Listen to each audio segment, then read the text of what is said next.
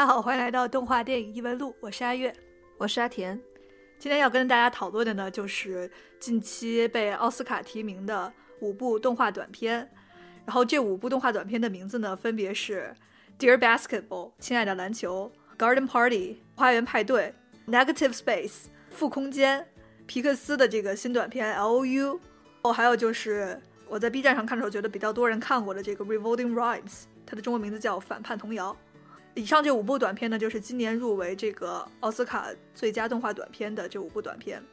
然后我们这次呢，也是想跟大家聊一下，就是我和阿田对这五部动画短片的一个感受。那阿田，我觉得我们首先可以说一下，就是我们两个分别最喜欢的一部动画短片吧。你觉得你最喜欢的是哪一部动画短片呢？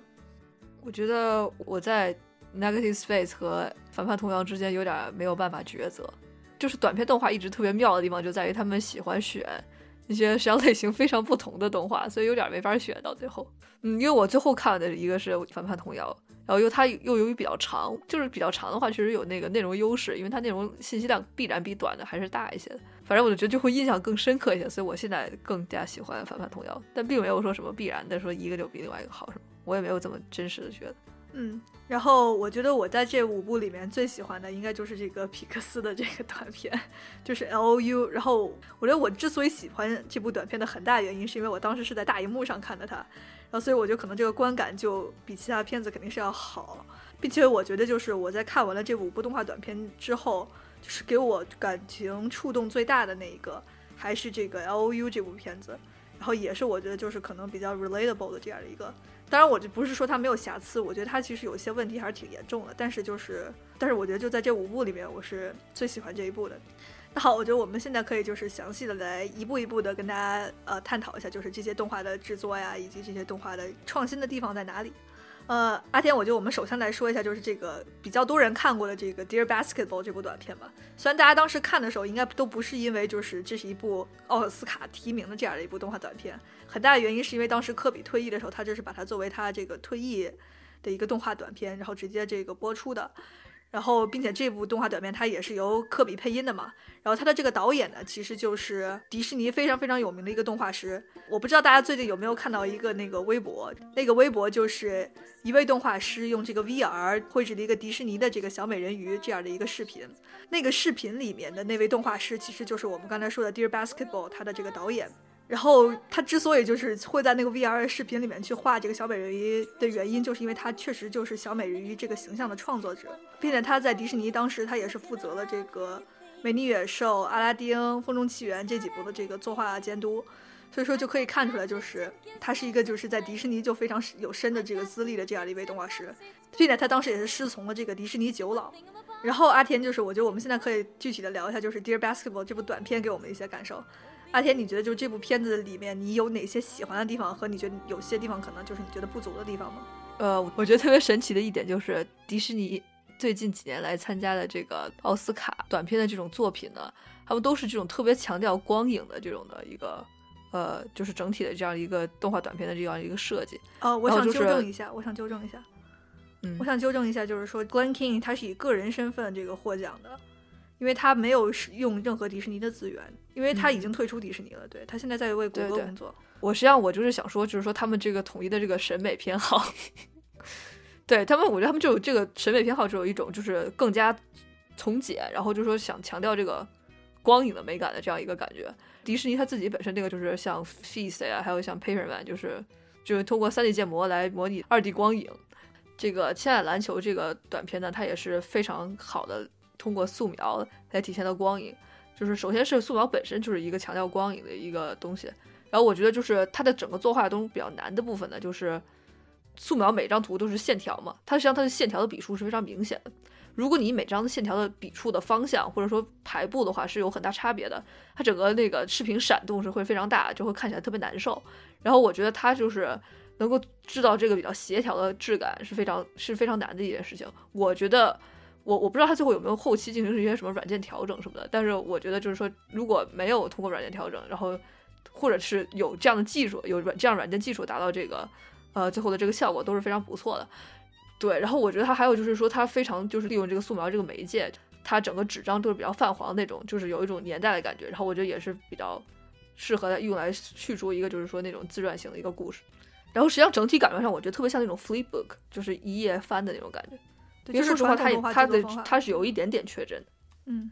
但我觉得他那个缺帧的效果，主要是因为他那个素描本身都会深深浅浅的，所以就有点那种感觉。嗯。我同意你说的那一点，就是说，就是他这个东西难度就是非常高，他在作画上，因为我们看到就是，即使是这个科比就是投篮的，还有这个得分的这样的一些镜头的话。它其实也是采用了一些就是以前录像中不可能存在的镜头，就很明显不可能存在，就是比方什么跟着球运动啊，或者是就是往上篮筐那个方向啊之类的。它明显不是一个转描作品，它这些镜头的这些独特的设计都是非常有用心的。然后并且在这个二 D 的绘制上其实也是非常困难的，因为我我们知道嘛，就是呃镜头如果是相对固定的话，你这个绘画肯定是相对简单。但是如果你是用各种就是运动的镜头的话，其实你是首先是很难想象出来的。我觉得可能他们采用了一些真人的，就是一些镜头的这样拍进行一些辅助吧。但是我觉得就是最后他们这个画的这个过程，就是还是非常显示出了这个呃 Glen Keane 他老道的这个作画功力的。我觉得这部片子肯定在这个二 D 的这个绘制的技术上肯定是无话可说的。我之所以没有把它选为我最喜欢的，我觉得，并且我觉得，说实话，就是这次得奖机会应该也不大呢。很大的一个原因，就是因为这部片子，它说实话，它的主题就非常的 cliche，就非常的老套，并且我觉得，就是科比的这个配音啊，以及他最后这个，并且最后这个以书信体的这个形式和这个动画进行这个配合的话，我觉得，嗯，怎么说呢，就是中规中矩吧。尤其是最后，就是不停的就是强调，就是。因为这是一部科比的退役短片嘛，所以我觉得这也是也是合情合理吧。就是因为他全程一直在强调，就是他小从小到大，他一生都献给了篮球这一件事情。然后他到最后的时候也是疯狂的，就是小时候和这个长大，小时候和长大这样的一个就是不停的正反打这样的，就强调就是说，就是他从小到大就是这个初心一直没变吧，就是你可以这么想。我首先对这个叙事方法吧，我觉得就是一个很老套的叙事方法，就是没有什么新意，在我看来。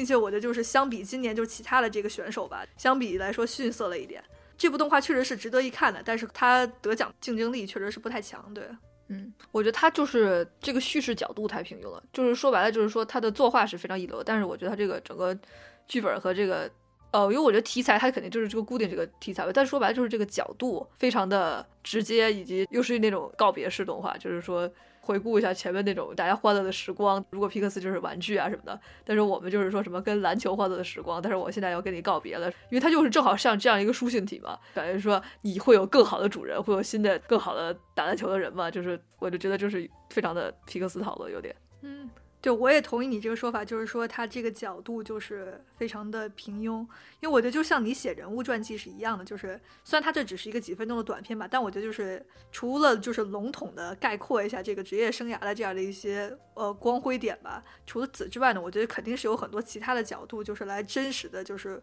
挖掘他当时的一些心境啊之类的，科比当时的一些心境什么，无论是这个信的内容还是这个动画内容，就是都太呃笼统了。就是你就不会觉得就是有那种直击你心灵的那种感觉，就让你特别感动的那种感觉。我觉得可能那些就是一些得分的瞬间吧，就是球迷们看了就会比较感动，因为他们就会觉得就是这是他当时就是最辉煌的时候嘛。球迷们当时也是最兴奋的时刻，所以可能一起回顾这些瞬间，就是会让球迷们比较感动。但可能就是让我们这些非球迷的人就会觉得有点儿呃欠缺吧，就是对。嗯，我觉得不只是这点，我觉得有可能我们对他小时候的经历也不是特别了解，所以说我们有可能没有发现这个视频中的一些细节。我不知道他是否就是说真的就是进行了一种非常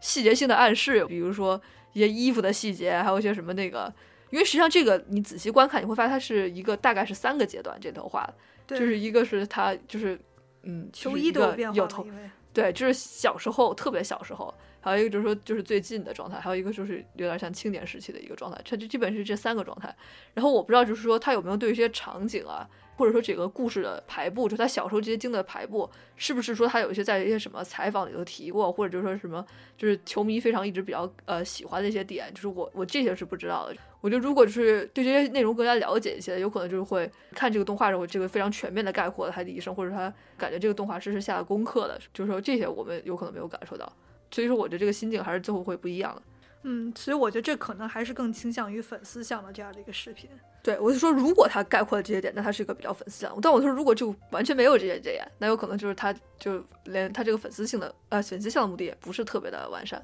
嗯，对，所以我觉得就是还是一部这个制作精良，但是可能就是得奖竞争力不大的这样的一部作品吧。对。然后我觉得我们可以说一下下一部短片了，就是其实我也是非常喜欢的，应该大概是我第二喜欢的这样的一部这个动画短片，它叫这个 Garden Party。这部短片它特别特殊，就在于它是由这个六位法国的动画学生一起制作的，然后也是只有这六个人制作的这样的一个 CG 动画电影。那我觉得阿田，你先给我们介绍一下，就是他们这次在这个 CG 动画短片里面运用了什么技术吧。在它这个影片的结尾部分，就是大家可以关注一下，就能看到一个，就是说它有 special thanks，就 capturing 呃 capturing reality，就是一个软件公司。而这个软件公司他们做的产品是什么呢？就是说它是一个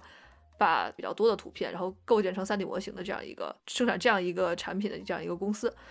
然后他们这一次动画，也就是大量运用了这个技术来进行建模，所以说他们最后能达到一个比较逼真的效果。然后这也是为什么阿叶想让我来介绍一下这个东西的原因。然后他们这个具体的技术呢，就是说他们通过对比每两张图片，然后找到这些图片之中看起来比较相近的一些点。一般情况下，他们就是一些角，一些边边角角，然后把它们那个对应起来，对应出来就每个面是哪个面，然后你就能构建出来这个 3D 模型了。然后同时他还提到的说，他们有可能用的就是这种激光的这个技术。我不是特别确定他们在哪儿用到的，然后我觉得有可能那是他们比如说几个功能之中之一的，对，所以我觉得他们主要运用的还是我前面提到那个技术，就这个软件公司本身，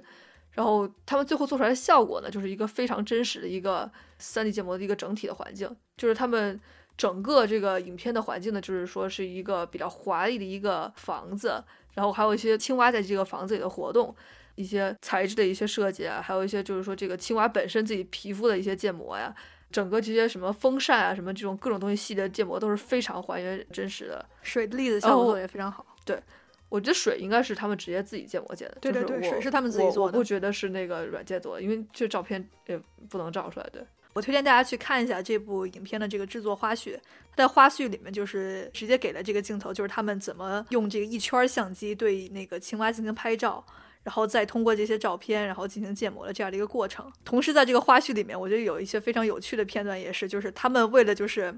去模拟这个他们想得到这个场景吧，他们就是真人在那里就是模仿青蛙，然后 在桌子上滚来滚去啊，以及就是两个青蛙这个对视，然后以及两个青蛙就想要亲嘴的那个样子。因为这部这个动画短片是由这个六个法国的学生制作的嘛，我觉得就是他们这几个学生就是在那里就是真的去自己去演出出来，我觉得这一点就是挺有趣的，对。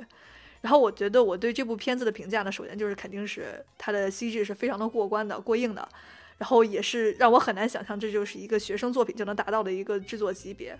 因为就像我刚才说的，就是这部影片在我看来就是已经超越这个皮克斯当时制作这个《恐龙当家》时的这个 CG 水平了，在细节上的制作的话，然后在叙事层面呢，我觉得就是他们也是非常设计的精巧。因为就可能不像刚才我们说的，就是《Dear Basketball》那样，它是一个非常传统的这样的一个小时候和长大之后的一个对比。它这个叙事是说，它看似是在描写青蛙的动作，但它实际上呢是想给你的强调呢是在于它各种各样背景里面的信息。你看似就是动的东西是青蛙，应该是你关注的重点，但其实他想讲的重点都在它的背景里。对，然后并且它最后会有一个非常黑暗的这样的一个揭示。虽然就是当时音乐非常欢快，然后所有的灯都亮了那样的一个非常欢乐、欢乐的一个场景，一个欢乐的氛围，就虽然是一个派对的这样的一个氛围，但它最后的时候就是反而揭示了它这个非常黑暗的这样的一个结局。整体来说，就是它传递这个氛围，就是因为它的音乐是有点惊悚的一个音乐，一开始都是，所以你会隐隐就就觉得这个非常繁华的这样的一个表象下，似乎有什么不好的事情已经发生了。然后这些青蛙就是。虽然就是非常这个呃自然的，就是好像没有什么事情了在这里，这个各种各样的活动着，但其实好像就是已经有什么不得了的事情发生了，然后你就会非常非常一直期待的，就是最后这个结局是什么样子。我的这个结局最后还是满足了我这个好奇心吧，尤其是他怎么揭示结局的这个方式，在我看来也是非常出乎我意料了。虽然你能很明显的感觉到就是大概发生了什么，但是最后他这个结局的揭示方式，我觉得还是非常的有新意的，对。啊，我觉得这个就是我想对这个影片说的这些。然后阿田，你有什么看法呢？他这个短片我还是非常欣赏的，同样跟你一样，也就是在这个叙事角度。嗯，然后我觉得这些青蛙呢，就是说不是像那个阿月刚才说的那样，就是说是一些不是特别有意义的，就是说只是在一个前面做一个有点像在前方运动的背景板的这样的一个设置。我反而觉得说他们因为这个影片就是说留了非常多的空白，就是说在于它很大程度上是一个默片。它没有任何人的，就是说旁白呀，或者就是青蛙的旁白来解说这个场景，就是说解说他们现在在干什么。它就因为这样留白，然后只有这个这些影片本身拍一些就是看似起来就是说呃青蛙比较随机的一些动作，然后就说观众反而留了比较大的这个空白，然后给他们非常大的想象空间。所以就说对我自己来说呢，这些青蛙就给我展现的是一个非常。富足的，因为这些有些青蛙就在那不停的吃东西，有的人就在那无无忧无虑的谈情说爱什么，就是这样的一个状态。所以我觉得他们只展现了一个比较富足的，然后就这种无忧无虑的一个生活状态。包括他们的音乐，就是对我来说就不像阿月刚才说那样，一个比较那个瘆得慌的，或者说一个比较有悬疑的这样的音乐。对我来说，它就很更大程度上就是一个欢快的音乐，或者是一个比较静的音乐。就是说，因为他们很多时候就是没有音乐，就那种单纯的就是那个环境音。对，然后整体上就是跟这个背景形成一个反衬，然后这些青蛙也。对我来说呢，就是有一点就是暗喻，就是说这些之前在这儿生活过人的一些状态吧，然后所以之之后有可能导致了一些，就是这种隐藏的危机就诞生了，就或者说这些隐藏的，就是他们一直都没有去考虑的事情，就最后爆发了这样一个事情吧。大体上好的一点还是说，因为我觉得他就是他这种讲述这个整个事件的，或者说这个微小的这样一个场景的一个故事的。这样的一个手法给观众留了很多想象的空间，就大家可以自己去幻想，就是这个房子里头曾经发生了什么事情，就这一点是非常有趣的。嗯，我觉得我其实挺赞同你这个说法，因为我当时观看的时候也是有这个感觉，就是说青蛙们可能反映的是这个屋子的主人们之前的这样的一个生活状态，其实多半就是一种非常无忧无虑，这个什么都不 care，然后就是非常富足的这样的一个生活状态，然后与最后他们那个黑暗的这个结局，就是产生了一个非常大的对比吧。之前非常养尊处优的这样的一帮人，最后就是却迎来了这样的一个下场的这样的一个感觉。对，然后下一步我们想说的这个提名的这个动画短片呢，就是这个 Negative Space，然后它的中文名字呢是叫负空间。其实我们之前说的这几部片子，你都可以在这个 B 站上搜索到，就直接就可以看。对，这部片子的导演呢是两位导演，一位是这个美国的，然后另外一位是来自日本的。呃，他们两个是一起在法国制作了这部片子，然后完成了这部片子。然后其实非常有趣一点呢，就是这部片子它其实是一部定格动画，然后并且它很大的基础上是讲了一个关于这个不断的去打包行李的这样的一个故事。然后主创也跟我们分享了他们的经历，就是他们制作这部电影的这个两年间吧，他们也是这个移动了好几次。就是因为这个工作室就是制作的一些原因吧，他们反正因为各种原因搬了他们整个这些摄影的这些器材和他们这些布偶这东西，搬这些东西就大概搬了这个三四次，搬到不同的地方。所以说他们在这个过程中，他们就是说自己也是 习惯了这个打包的这个过程。我觉得就这个地方还挺有趣的吧，并且我觉得也从这一点可以来说，就他们打包的这些感受应该也都是挺真实的。然后我想说一下，就这部影片它创作的一个初衷。首先，在这部短片里面，大家可以听到一个旁白的声音。之所以它是英文的一个旁白的原因呢，其实是因为这个电影本身是基于一部这个短片的一个散文诗改编的。这个散文诗的这个作者呢，叫这个 Ron Kotich。然后大家听到那个旁白本身呢，就是他这个诗的全部内容。然后我刚才提到，就是这部片子有一位日本导演，然后这。这位日本导演呢，其实是一位女士，然后她叫这个 Ruku Hata。然后 Ruku Hata 她在采访中，他就直接说了，就是他当时就是看到这个散文诗的时候，他就觉得自己深深被触动了，因为他觉得自己儿时的经历也是这样的。因为他的父亲是在这个日本航空就是做空乘的，所以说他就经常经常帮他这个打包行李，并且他当时就看到他父亲就是所有东西都非常的井井有条，他他打包行李的时候，他有一套这个固定的模式，所以他就觉得如果把这个东西做成一个动画短片，会非常的有意思。然后他们也介绍了，就是为什么自己最后决定采用这个定格动画，很大的原因就是因为这是一个要不停的讲述打包过程，然后详细的就给镜头就是展示怎么打包的这样的一个动画短片，所以他们希望他们能真实的展示出来这些物品的材质，以及他们折叠的时候会产生的一些褶皱啊之类的这样的材质，所以他们就决定最后采用这个定格动画。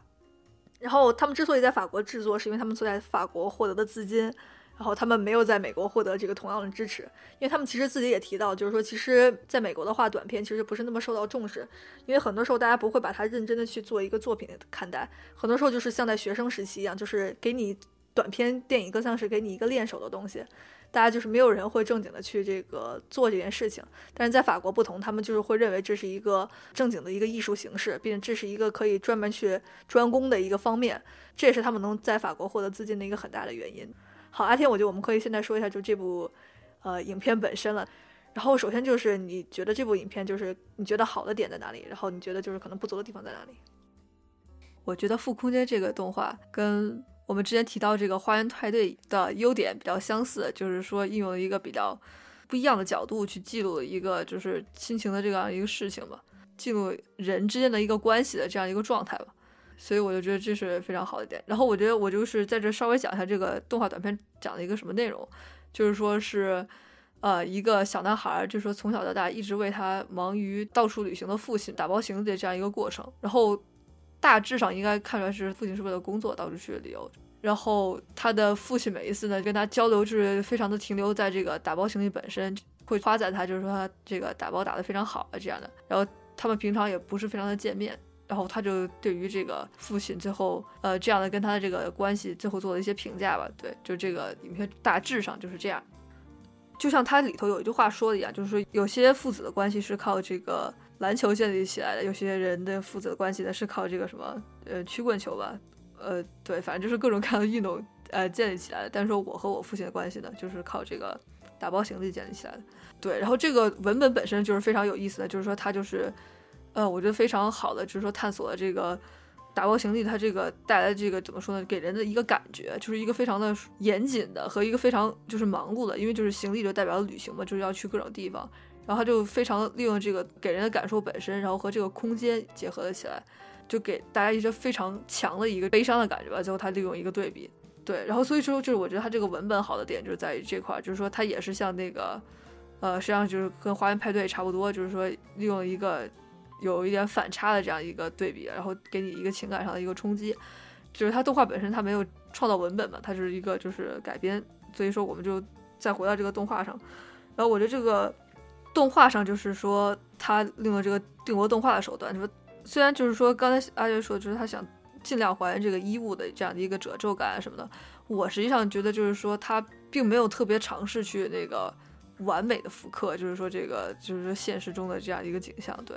它最重要的复刻的是这个折叠本身，就是说它折叠这些衣服就给人带来的这种感受。我觉得它把这个折叠的感受和它的一些人物的心情联动起来，是就是它镜头设计啊上啊什么就比较厉害点。然后就整体上就是说这个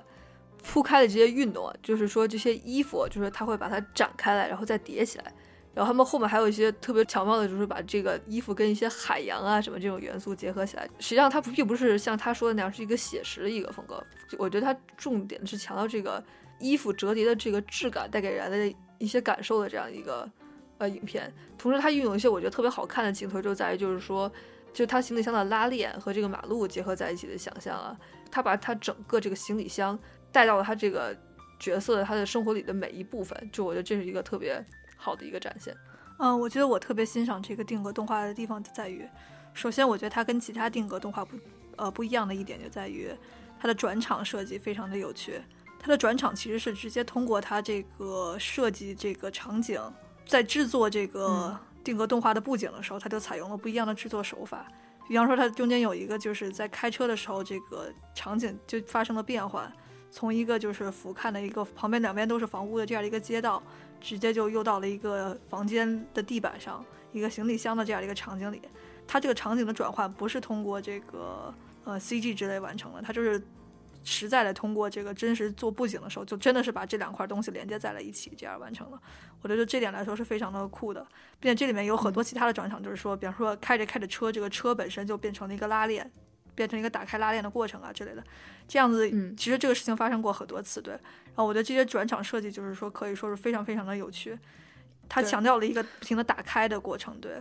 嗯，我刚才就是说那些联动，就是说就是在强调这些点，它非常好的利用，就是像你说的那那些转场，然后我觉得他就把这个人生活的想象完全跟这个行李箱结合在一块儿。嗯，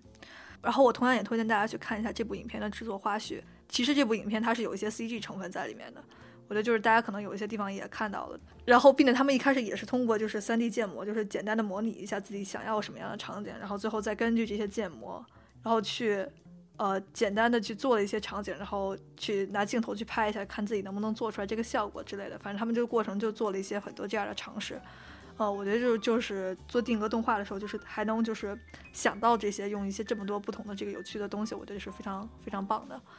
然后有关叙事上的，其实我觉得我可能跟小跟阿天讨论的一点，就是因为我在采访里面可以明显的感现出，就是主创们对这部影片所传达的一个还是更倾向于积极的那一面的。他们想表现的就是说亲子的一个关系，有的时候可能就是没有那么的亲密的。虽然大家可能是对互相都是有这个真挚的情感，但他们有的时候就是隔着一层纱的，呃，就像被 filter 了一样。就像刚才阿田说的，就是有的人可能就是通过什么玩一些运动啊之类的什么的，父子会建立关系。但在这个里面，就他们建立关系的方式，或者说他们连接的纽带，就是这个打包行李本身。那并且在这个短片最后呢，他在这个父亲的这个葬礼的时候，他也说了一句话嘛，就是说 “Look at all that wasted space”。他在看他父亲空荡荡的这个棺材，然后他就说了一句，就是说啊，看啊这浪费了多少的空间。因为我们知道，就是行李打包的时候，你要非常的这个规整嘛，就你所有的东西都是要尽量就是呃在有限的空间里面尽量打包多的东西，所以你折叠的时候要讲究一些规矩。然后这一点就是主角一开始就表示了，并且主创也说他们就做的时候也非常用心，他们就想强调就是说这个。父亲和儿子这样的一个关系，就是父亲他是一个非常讲讲规则，就是讲那个整洁的人，然后这一点就完全继承给他的儿子。这一点在儿子身上的表现，就是说他在开头的时候，主创特别明显的就是强调了一个细节，就是说那个儿子就是挂围巾的这样的一个细节。他说：“你看他的儿子挂围巾，就是他首先要把围巾两边调整成一样的长度，然后再啪一下就是一步就是把它甩到后面去，他就是有一个非常就是强迫症的这种感觉的一个打包方式。”他就是行为方式这些等等吧，都是从他父亲那里传达过来的。然后我们也可以看见，就是说，虽然这个感情看起来是淡薄了，但他们确实就是造就了一种这个神奇的一个纽带式的关系，并且就是儿子一定程度上就是从父亲那里就是沿袭了很多的这个行为方式。这个动画就是非常精巧的、非常细致的，就是描写出来这样一种微妙的这种感情的这种氛围和这种纽带的个感觉。就不像大家可能平常看到的那种非常煽情的那些一些片段吧，但它确实还是传传达出来就是一个父子的一个关系。所以我觉得就是他最后虽然就是在他这个原诗里面，他就是直接就是也是同样的话嘛，就是 look at all that wasted space，就是听起来的时候你会觉得他对父亲可能是有一种埋怨的态度，但是我觉得这个影片本身它传达的还是一种就是偏向。呃，积极的一种说法，就是说他们认为，就是这也是一种绑定的方式，它没有错误或者对之分，它只是说，就是这就是很多存在的一种关系。虽然这种关系看起来很淡薄，只是一个收拾行李，但它其实就是有它特殊的意义存在。嗯，我觉得我也是非常赞同一点，因为我觉得它主要是它动画前面有一段，就是强调它就是等于在这个衣服的海洋里遨游啊，这种感觉就说明它实际上也是。首先一点是强调他非常小就开始做这个事情，同时他也是比较享受这个过程本身。如果说最后就说他实际上是对他父亲是一个非常埋怨的口气的话，就这一点有点不太成立了。本身就，实际上我觉得如果大家就是把这个整理衣服换一个东西，就比如说我们就真的换成篮球，就是说。从小和父亲一块打篮球啊，就每一次我们就说打篮球，他就夸我一句我打得很好啊。然后最后的时候就是说，我就我就看到他的棺材，我就又想到了他运动的样子啊，什么那种感觉，或者就是说，我就我这时候就突然特别想打篮球。就我觉得，如果大家把这个场景又换成另外一个东西，大家有可能就会觉得，呃，就就会怎么说，就感觉这个感情突然间升温了一下。对，就是对，所以因为因为行李本身就联系着这个。出门嘛，就意味着就是两个人没有办法在一起，就你可能会觉得就有一种生疏感和冷漠感。但我觉得他的这个影片里面可能想强调的就是说，就是即使是这样的一个简单的行为，就是就一直贯彻下去，他还是会有产生联系、产生连接、产生爱。对，然后我觉得我也是同意你这个说法，但我也是怎么说呢？就是觉得他跟那个花园派对是差不多的性质。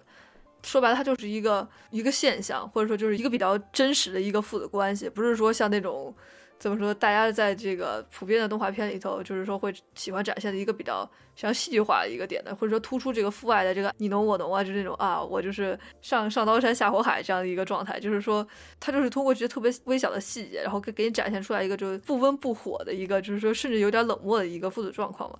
就是因为我看完这个影片之后，我和阿月也真的是讨论很久，因为我们真的不知道他到底是说他到底他和他父亲的关系到底是好还是不好，我们自己就想了很多种说法，也是，所以就说。但是到最后也没有一个定论，所以我觉得就是说，大家也是根据自己的文本就是去理解吧。然后我觉得特别神奇的是说，在 B 站下面就还挺统一的，大家就是统一都会觉得就是说这是一个比较悲伤的一个故事吧。就很多人就说啊，这是一个反比啊，父亲生前很忙碌，但是身后就是在这个棺材里头就空荡荡的，什么就这种反比。然后我觉得这种呃联想也是也是合理的，就是说我觉得大家就是根据自己的联想，然后能让这个动画对自己产生自己的触动，也是挺好的。嗯，因为首先这个标题叫 negative space，它是一个嗯。不是一个积极的这样的一个空间，它在标题上就强调了这一点，并且它在后面就是其实影片就是很多时候这个色调啊，就除了童年部分的时候，它就是在呃最近这个现实里面，它这个色调都是非常的这个暗的。就你从这一点，你确实能感受到一些那个悲伤的情绪，嗯。对。但是是我认为这是一个葬礼带来的悲伤情绪啊，对对对我不认为这是一个就是整体嗯的一个情感基调，对。嗯嗯嗯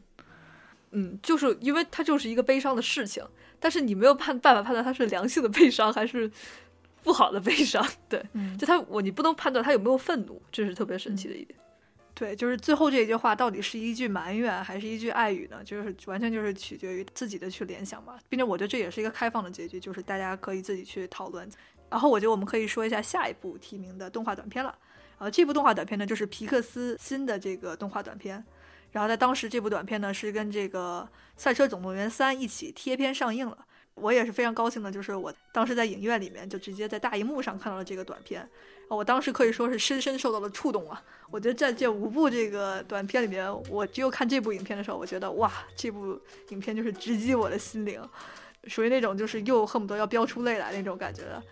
我觉得我还是先来分享一下，就是我对这个影片的一些看法吧。首先就是这部影片它技术上肯定也是有一些难度突破的，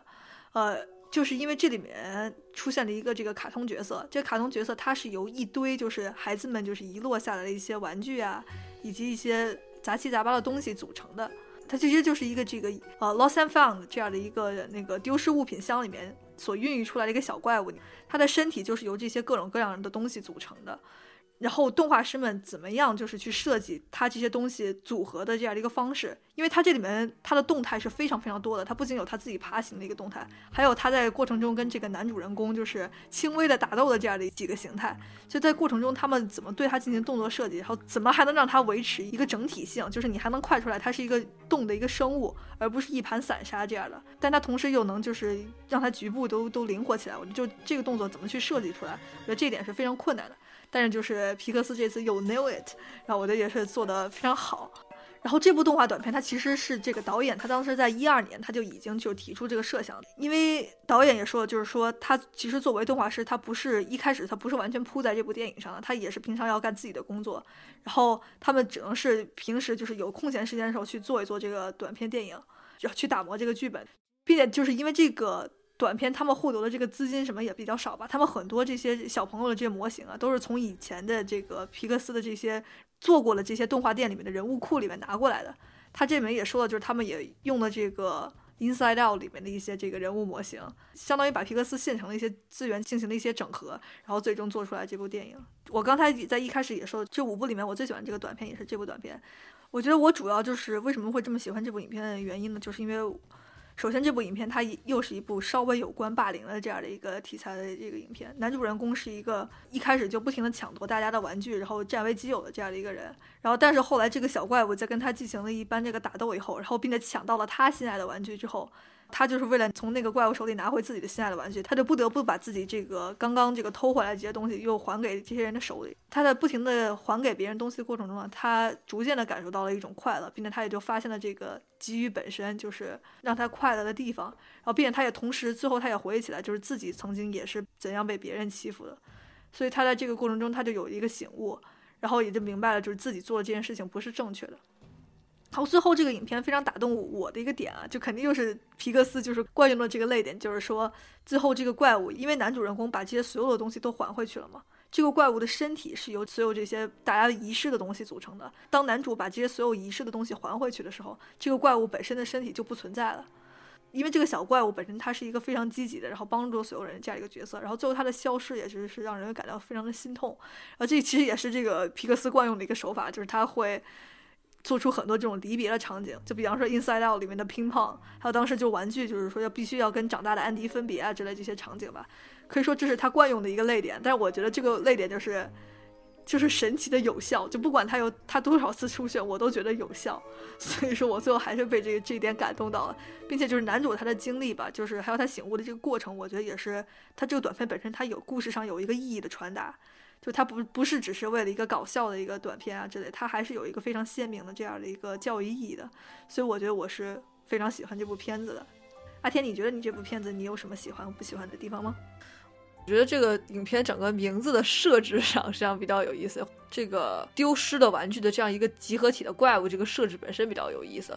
我觉得这个小怪物本身就是有点像他的善良本身。然后就是说这个小男孩他本身他一开始把他这个丢掉了，所以就是 lost，就是这个 L。然后他但他后来的就是说这个通过这个小怪物，呃，他自己原来被别人欺负过的这个心情又触动了他，等于说又找到了他，就像这个小怪物又又找到了他一样，就举起他的这个小布偶熊来提醒他一样。我觉得他又被提醒了，他就去等于去实施这个事情。这个最后的最后，他就在他那个玩具箱里头看到他之前被别人抢走的那个小玩具熊，他就把它拾了起来，然后抱住了他。他这个时候又找回了他原来那个善良的心吧，你可以想。所以我就觉得，就是他这个 lost and found 的这个东西本身，就是说可以浅一层说，就是那个失物招领的那个箱子，但又同时你可以说，就这个小男孩他找回了他原来失去的这一份善良吧。就是这一点，他这个双关，我觉得是用的就比较好。我觉得最后还是想说呢，就是非常推荐大家去看这部短片，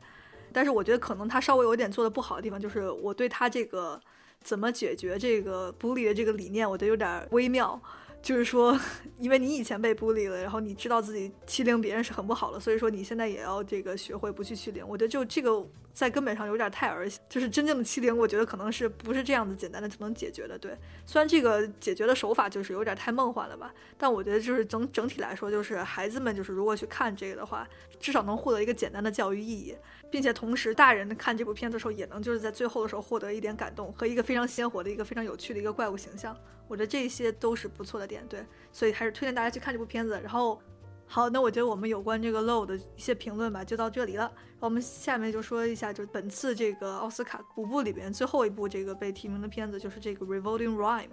这部片子呢，其实跟其他这几部短片都不一样，时长是非常长的。因为它其实是在这个英国的电视台上就播放过的这样的一个分上下两集的，每集二十分钟的这样的一个电视动画短片吧。这部短片呢，其实是由这个英德合拍的这样的，然后他导演也是一个是英国人，一个是德国人。因为阿田非常非常喜欢这部片子，所以说我觉得阿田，你可不可以先给我们介绍一下就这个影片的一些基本信息，然后以及你怎么看这部片子？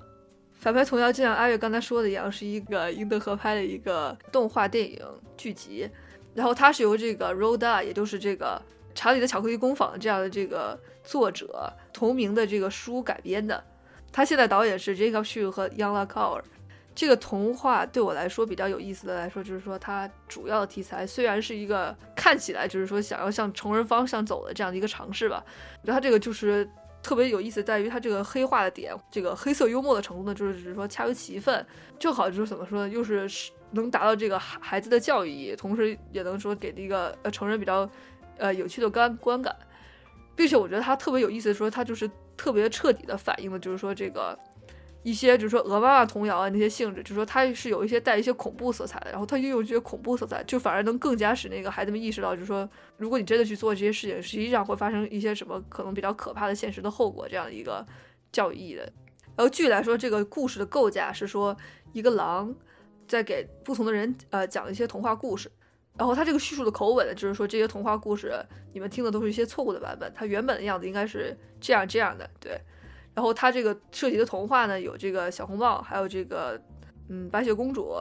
三只小猪、杰克与魔豆，还有这个仙杜瑞拉，也就是这个灰姑娘。然后具体来说，就比如说它这里头对灰姑娘的故事进行了改编吧，因为灰姑娘原故事里头呢，实际上就是一个，就是就算你被人欺负，但只要你够善良的话，你就是还是能有一个好的结局。对，然后这个动画电影呢，就把它放到一个更加现实的背景里头，就是说，他就对这个灰姑娘自己的身份进行一个探索，对他这个灰姑娘真正想要的东西，然后以及他这个想要的东西的正当性进行了一个讨论。然后他，所以他就把这个灰姑娘在这个故事里呢，放在一个穷女孩的一个这样的一个身份。然后他想要的东西，说白了就是说，就是金钱和地位，或者就是说那种梦幻中的爱情吧。呃，跟王子一见钟情啊，等于说他是反而通过这个事情，或者这个仙女教母呢，实际上就是来有点像就是教育他，就跟《冰雪奇缘》比较相似的主旨，就是说你实际上有可能你真正想要的并不是这样的东西，然后这些所希望的东西呢，他们也都是一些虚幻的幸福，他们都是不会给你真最后真正的幸福的，对。然后我觉得它这个是它主要这个剧情上的一个亮点，然后我觉得还有一个另外对我来说最大一个亮点就是说，它对这个故事的讲述者的身份有一个非常大的探索。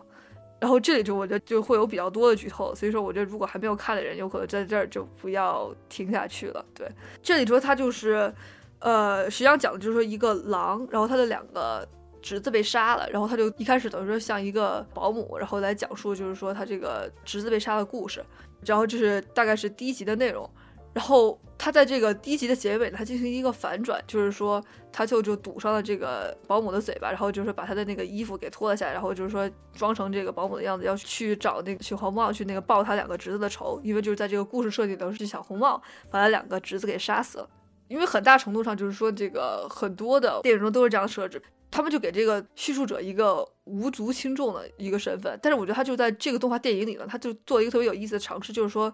他做一个就是那种虚实的设置。虽然说这个叙述者他在讲故事，但他同样他也是这个故事里的人，然后所以说他自己在做的事情本身呢，也是在讲述这个故事本身。所以说他才会有之后的一系列，就是说他实际上讲完这个故事，他就是为了想要去牵制住这个保姆，然后去复仇这样一一些呃行为动机，然后你就会一瞬间在就是说看到这个结局时候觉得特别的合理，然后你就在想啊，我我为什么我在听一些故事，我从来没想就是说这个叙述者本身他的这个故事长期里头他是什么感受呢？为什么我都是在听就是说这个主角？就是这个叙述者讲的这个主角，他以什么样的一个情感色彩去看待这个故事本身呢？我觉得他就真的是提供了一个多加思考一些故事的一些方向。我觉得他就是首先把这些童话故事里头每一个之前我们看起来比较表象的一些角色都进行了那个身份的探索，然后同时他对叙述者也进行了这个身份的探索，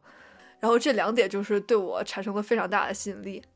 然后我觉得我同意你的观点，然后并且我也想强调一下，就是大家可能注意到的就是。因为首先，他们这个讲故事的方式，它是有非常强的这个 rhyme，也就是有这个韵脚在里面的。你能从这个他讲故事的方式，还有人物说话的方式上，你都能明显的感觉到这一点。所以说，这个主创在设置这个动画的时候，他们也是，呃，刻意就是采用了这些比较这种夸张的这样一些人物设计，以及这个非常舞台化的这样的一些背景的这样的一个设计。所以说，他们想，呃，设置一个感觉，就是说这些人物在上演这样的一个故事给你们看。他们想强调一个这样的一个舞台质感，通过他们台词啊，这样你能明显的感觉到就是一个舞台的一个感觉。然后他们确实在画面上把这一点传达出来了，在动画上把这一点探索出来了。我觉得这一点是在动画上他们值得赞许的这样一点。然后有关主题的一个讨论呢，首先就是我跟阿田的观点可能有点不太一样，就是阿田虽然就是说这些动画他觉得就是非常有趣一点，就是他们在这个叙事上进行了一些这个创新，以及这个角度上比较创新。但是我个人就是不太欣赏这个题材，我依旧认为就是说童话故事这个题材吧，已经就是被挖掘过太多次了，并且就是这种把童话故事组组合在一起的这种形式，就是也真的非常常见。比方说像音乐剧《Into the Woods》，还有最近《Into the Woods》也被这个又翻拍成了电影，还有就是之前《Shrek》那个系列，都是有关这些反童话、反童话人物形象之类这样的一些设计。当然，我觉得无可厚非，就是说。就像阿田刚才说的，就是这次这个动画，它的理念上确实有一点创新。像老童话已经在输出了一些价值，它通过改编这些童话，就是让那些老的价值替被替换掉，然后带入了一些就是在当今社会里面可以就是更好的这样新的一些价值进去。这点上确实是可取的，但是我就是认为就是。这个题材真的是已经被这个剥削啊，被利用，真的已经被利用到烂了。我我们做一个短片的时候，就是能不能考虑，就是设置一些新的题材出来。当然，它首先它这个是一个在电视上播出的这样一个动画电影，然后同时它的受众应该也是儿童，所以我觉得这个一定程度上是可以理解的，并且这个也有一个书的原作，我觉得一定程度上是可以理解。但是我认为就是说它。到了一个就是能战胜其他，就是我们今天提到这些提名作品，然后能拿奖的一个程度吗？我个人认为是没有到那个程度的。所以说，我觉得我的评价可能就是之所以稍低一点，原因很大程度上就是因为受了这个题材的影响，有很多更多的角度，但是就是每次都要采取就是这个反童话的这个角度的话，我觉得就是有点，真的是有点陈词滥调了。对，阿天，你有什么想法吗？有什么想反驳的吗？嗯，因为我觉得就是我我同意你，就是说这个呃，就是黑童话这种感觉的东西已经被用了很多次。然后我实际上个人实际上是还是不是特别喜欢的《Into the Woods》的，就实际上是我尤其不喜欢这个《Into the Woods》的电影，因为我觉得现在的黑童话的设置，我觉得是喜欢怎么说呢？从人物设定上开始黑，就是说喜欢，就对我来说，我就觉得就是喜欢无端黑，就是制造出来一些比较恶心的一些，就是比如说。呃，艾薇儿就可以变成这个，就是小美人鱼就可以变成什么下水道的美人鱼啊，或者说就是这种野兽就可以就是变成真的吃人，然后就是贝贝尔实际上一直在拿其他人喂他呀什么，就就是这种实际上是比较凭空的，或者说你是故意的把这个故事背景变得比较恶心的这样一个做法。就是说，虽然这个故事在那种背景下也是成立的，但说这个改动实际上已经基本上是除了承担。原来这个角色的这个责任之外呢，就是说已经其他就全部都改掉了，就是有那种故意黑化的那种故意成人像一样这样的一个倾向吧。对，然后我觉得我在《Into the Woods》里也同样感受得着这一点，因为里头就是经常有这个角色和另外那个角色就搞在一块儿这样的，然后也是我对我来说也是挺莫名其妙的。然后我觉得就是这个动画电影就我觉得就好一点，就是说我觉得它的因果性实际上非常的强，就它里的逻逻辑性实际上是非常强的。就我觉得每个人的人物动机对我来说，他都是分析的特别彻底。比如说，就在这里头，这个他在说呃白雪公主的故事的时候，他就他就对这个国王的形象进行了一个演绎。呃，白雪公主的母亲去世了，然后国王就啊就假惺惺的哭了一下，就说啊我一定要找到一个新的皇后。所以说，我觉得就在这个时候，你就大家就能大概感受到，就是说这个新的皇后估计对这个他女儿也不会特别好。然后他这个爸爸实际上也不是非常在意他这个女儿的感受。他通过这个角色，就是说提供的这个逻辑性。就说有点像，就是说，如果说这个很多大部分人对这个童话就是那种戏谑，他就是啊，这就是小孩子的东西，就是说，你看，说你没有想到吧，有可能他就是这么黑暗的东西，就是莫名其妙就去进行了一些偷梁换柱的这样的背景改编。然后，但我觉得就是说，这个这一次他这个改编就是实际上是完全相反的。我觉得他是实际上是把自己就什么更加设身处地的放置到这个角色本身的这个处境里头。他对实际上他每个故事的背景是没有一丝一毫的改变的。它最原始的背景是一模一样的，儿时的人物经历说白了就是每个人都是一样的，但最后大家的结局是不尽相同的。就是说，因为我觉得他是真的，就是说出于这个人物的背景，对这个人物的行为进行了一些考量，所以说包括之后这个小红帽的黑化，说白了就是因为他的这个亲人全都被杀，所以说他这个黑化也是可以说是一个情理之中的这样一个展现吧。我实际上是对于他这个逻辑性非常的佩服，也也是为什么我觉得它就是跟那些黑色童话不一样的一个地方。对。嗯，然后我想补充一点，就是说我如果说我对这部影片有非常喜欢的点的话，那就只有一个点，就是说在于这个最后最后的结局的这样的设置。然后还是强调一下，就是如果你刚才听了那么多剧透还没有走的话，我建议你现在真的应该就是去看一下这部动画片，然后再来听我们这部分节目了。然后我觉得我特别喜欢这个点，是因为最后它结局的时候，就是大灰狼这个讲述者，虽然他已经到了这两个孩子的身边，然后家长都没有在旁边。然后他说白了，他这会儿他可以轻易的就可以结束这两个孩子的生命，但他最后就是选择了就是安静的离开，然后并且没有做任何就是伤害这两个孩子的事情。他这个整体的这个结构，并且这个结尾本身，它就是完善了就是这个童话故事这个部分。我为什么那么喜欢？是因为就是他虽然一边自己在讲着童话故事，但他最后自己就变成了一个童话故事，变他有一个非常强烈的一个寓意，就说虽然小红帽杀死了我的两个亲人。几乎是我全部的亲人，对吗？就是我的两个侄子，但是我最后选择的就是，并没有就是以牙还牙，并没有像小红帽那样，当时就是说因为自己的亲人被狼杀害了，就马上就是去灭掉了这几只狼，并且就是还在他们身上就是赚起了这个金钱利益吧之类的这样的事情，他并没有做出这么决绝的事情，相反他还是就是简单的通过故事来教育了这两个孩子，然后并且就最后选择默默的离去，只是这个与小红帽简单的打了一个照面。但是并没有做出任何伤害孩子的事情。我觉得这个事情它就是讲了一个非常简单的道理，就是说复仇本身就是一个罪恶的事情，或者说它是简单的一个换位思考的一个考虑，就是你在杀死任何一个人，就算你是出于复仇的动机吧，但是你杀人这个动作就是本身就是一个残忍的，因为对于另外一个人来说，这就是一种失去。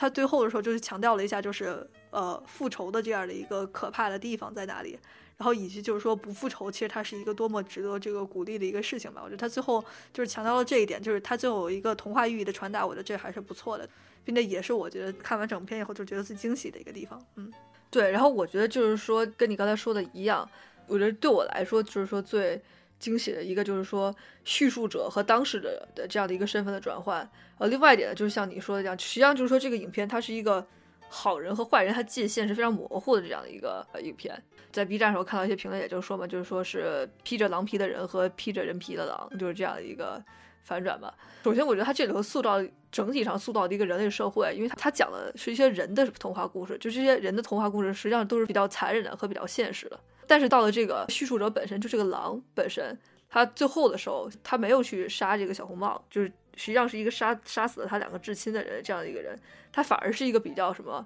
非常有人性的、非常善良的一个就是童话故事的结尾，他就是一个非常反讽的一个事情，最后一个在这个上面加分的一个点了。对，嗯，好，我觉得这就差不多是我们对这个